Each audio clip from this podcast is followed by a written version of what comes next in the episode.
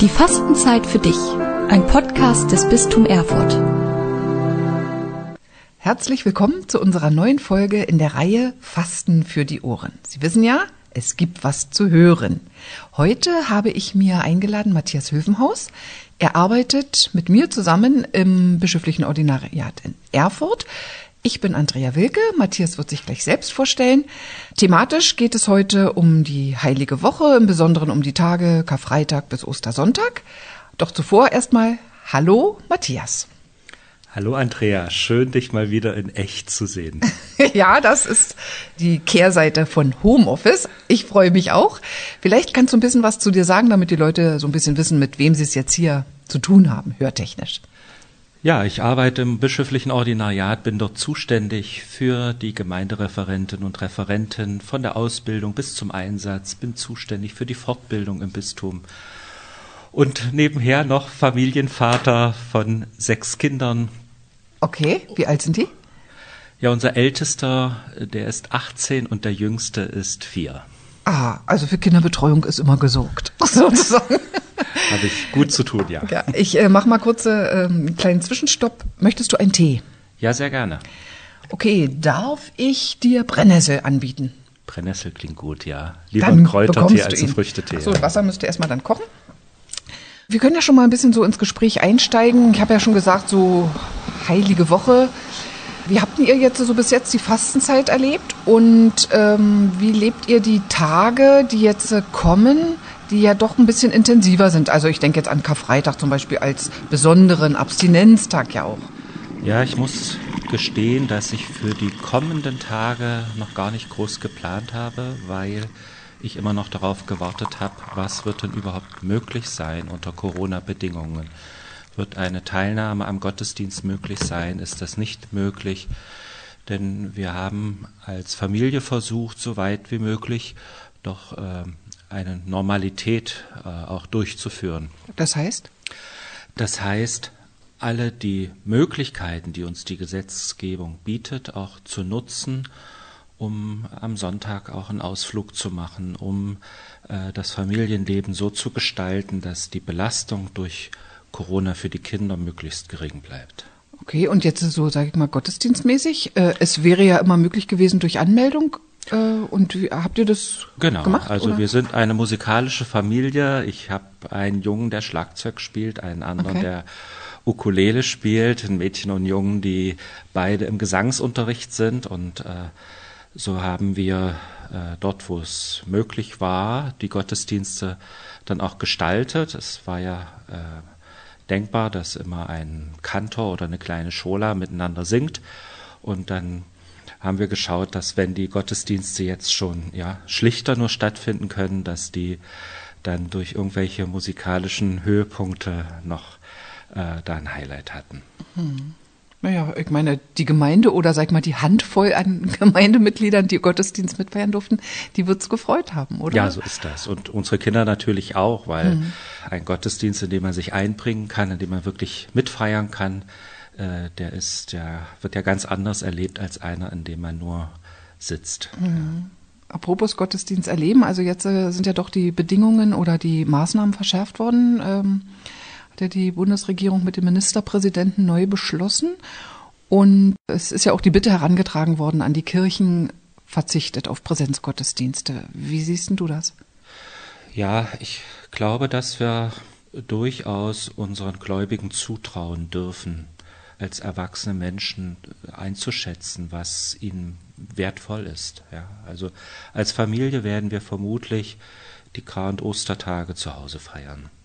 Mhm. Denn äh, ich denke mir, selbst wenn jetzt Gottesdienstfeiern möglich sind, wird es nur für eine kleine Gruppe möglich sein und äh, dann sollen äh, die feiern können, die sonst vielleicht zu Hause ganz alleine sitzen würden. Hm. Und wir sind äh, als acht Personen ja doch eine kleine Gottesdienstgemeinde schon und mhm. haben da gute Erfahrungen auch aus dem letzten Jahr, äh, wo wir dort auch als Familie zu Hause ja wunderbare Kar- und Ostertage erleben mhm. konnten. Also ich bin auch auf der sicheren Seite, ich mit meinem Sohn, also wo zwei oder drei, das genügt so ja schon, es. gell? Genau. Ja. ja, also ich meine, die Tage Karfreitag, Kar-Samstag, Ostersonntag, also Gründonnerstag ja auch schon, sind ja schon äh, sehr intensiv von der Liturgie. Ne? Wie gestaltest du das zu Hause jetzt? Zum Beispiel Karfreitag stelle ich jetzt äh, mir mal vor. Ich meine, bricht ja vieles weg. Mhm. Selbst bei großen Bemühen kannst du das ja als Familie nicht so machen.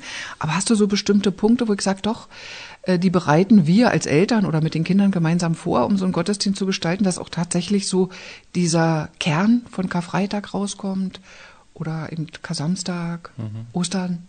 Macht ihr Feuer? Erzähl mal ein bisschen. Ja, also ich würde vielleicht noch einen, einen Punkt vorher beginnen. Also das, was ich, glaube ich, erst vorher noch braucht, ist, dass ich mir selber dessen bewusst werde, was diese Tage für mich bedeuten. Okay. Es geht ja nicht darum, irgend äh, nur Ersatzhandlungen zu machen, weil nun kein Gottesdienstbesuch möglich ist oder irgendetwas Aufgesetztes zu feiern, weil das jetzt dran ist, sondern mhm. mir war das schon äh, dann ein Anliegen, mich zu fragen, was bedeutet denn mir selbst jetzt äh, Gründonnerstag oder auch Karfreitag? Was möchte ich denn da selber auch in diesen Tagen feiern und auch mit meiner Familie zusammen feiern? Und ich glaube, dass dann solche Entscheidungen dann auch eine andere Tiefe bekommen, wenn man dann überlegt, was man macht. Und mir ist auch klar geworden, dass ich neben den Feiern mit meiner Familie, mit meinen Kindern dann auch persönliche Zeiten noch brauche, die ich daneben außerdem noch habe. Das Zweite, was mir wichtig war, dass äh, wir dann als Familie auch alle in dieser Feier wiederkamen. Also dass es nicht eine Feier ist, die wir als Eltern den Kindern bieten, sondern dass die die Möglichkeit haben, mit äh, zu entscheiden und mit zu überlegen, wie sollen denn diese Tage aussehen. Mhm. Und dann kam im vergangenen Jahr sehr schnell unser Ältester und sagte, ja, vom Bereich Kinder und Jugend wird da jeden Tag jetzt äh, so ein Gottesdienst angeboten, so ein Wohnzimmergottesdienst, den feiern wir mit. Da war ich erst ein bisschen skeptisch, weil ich habe das ja vorhin schon gesagt, so ein Gottesdienst, wo man nur dabei sitzt und konsumiert äh, und wo das äh, wegen des Bildschirms auch schwierig ist, aktiv mitzufeiern bin ich nicht so ein Fan davon, aber ich habe gesagt, gut, dann feiern wir auf jeden Fall unseren Gottesdienst so, dass wir das mit einbinden und das ein Bestandteil unseres Gottesdienstes wird. Und so war das dann auch genau. Wir mhm. haben also gemeinsam äh, begonnen im Wohnzimmer, haben wir einen kleinen Altar uns aufgebaut, äh, wo im Hintergrund dann der Bildschirm war, wo wir das mit anschauen konnten. Äh, mit dem Gottesdienst, der übertragen wurde, mit einem Lied begonnen, wo die die Instrumente spielten, die mit dazugeholt haben, auch die Kleinen dann irgendeine mhm. Rassel oder eine Trommel mhm. dabei hatten. Und dann kam der Punkt, wo der Gottesdienst dort begann und das, ich fand das auch dort sehr schön gelöst, weil es immer auch einen Moment gab, wo äh, man mitfeiern konnte, sich aktiv beteiligen konnte. Also es wurde aufgerufen, Fürbitten in den Chat hineinzuschreiben mhm, oder okay. auch ein Glaubenszeugnis abzugeben oder auf andere Art und Weise miteinander in Kontakt zu treten. Und so ist ähm, ja auf dem Bildschirm so etwas wie eine kleine Gottesdienstgemeinde entstanden und gleichzeitig waren wir das auch vor Ort. Also das hatte so beides. Wir waren eine Gemeinde vor Ort und waren gleichzeitig vernetzt mit Menschen im Bistum, damit irgendwo auch mit der Weltkirche. Mhm, das war für mich so ein, so ein schönes äh, Zeichen und, und auch dann eine gelungene Form miteinander zu feiern. Mhm. Mal schauen, ob ich etwas Ähnliches äh, für dieses Jahr wiederfinde. Da werde ich mich dann jetzt in den nächsten Tagen auf die Spur machen. Ja. Du hast ja gesagt, es ist ja auch wichtig, äh, auch so zu reflektieren, was bedeutet es mir denn persönlich? Kannst du mit deinen Kindern äh, auch so darüber sprechen? Also erzählen dir deine Kinder auch, naja, Jesus ist für mich gestorben, ich sehe das so oder so?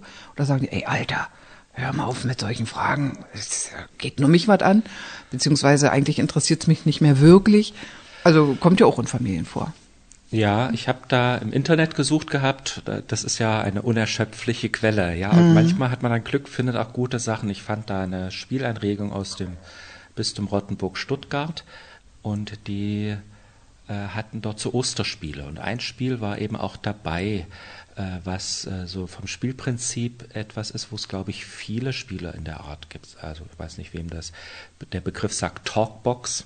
Das ja, ist ja auch okay. so, ein, mhm. so ein Spiel, was, wo einfach Fragen da stehen und dann tauscht man sich dazu auf. Man kann also die Karte ziehen und so ein ähnliches Spielprinzip war dort auch, dass man da miteinander spielen konnte und in Austausch kam. Meine Kinder lieben das, ja, mhm.